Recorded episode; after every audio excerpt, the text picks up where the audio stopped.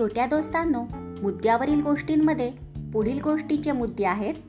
एक कावळा मांसाचा तुकडा झाडावर धूर्त कोल्हा मांसाच्या तुकड्याची इच्छा कावळ्याची स्तुती आवाज सुरेल कावळ्याचे गाणे तुकडा खाली कोल्हा मांसाचा तुकडा घेऊन पसार.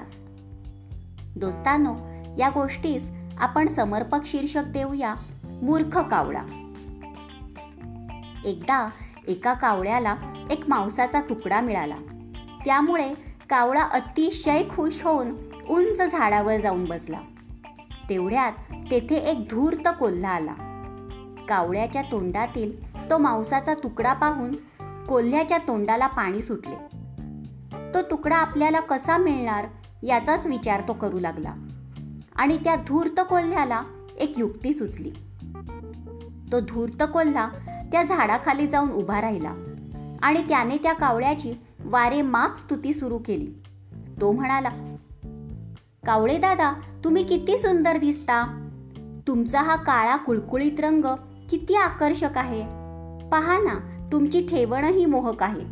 आणि कावळे दादा तुमचा स्वरही किती सुरेल आहे हो. कावळे दादा तुमचे गाणे मला फार फार आवडते. बऱ्याच दिवसात ऐकायला मिळाले नाही. तेव्हा ऐकवा ना जरा तुमचे गाणे. कोल्ह्याने केलेल्या स्तुतीने कावळा खुश झाला. विचार न करता गाण्यासाठी त्याने तोंड उघडले आणि त्याच क्षणी त्याच्या तोंडातील मांसाचा तुकडा खाली पडला. धूर्त कोल्ह्याने तो तुकडा उचलला आणि धूम ठोकली. त्याने मागे वळून सुद्धा पाहिले नाही. असा होता तो धूर्त कोल्हा आणि मूर्ख कावळा.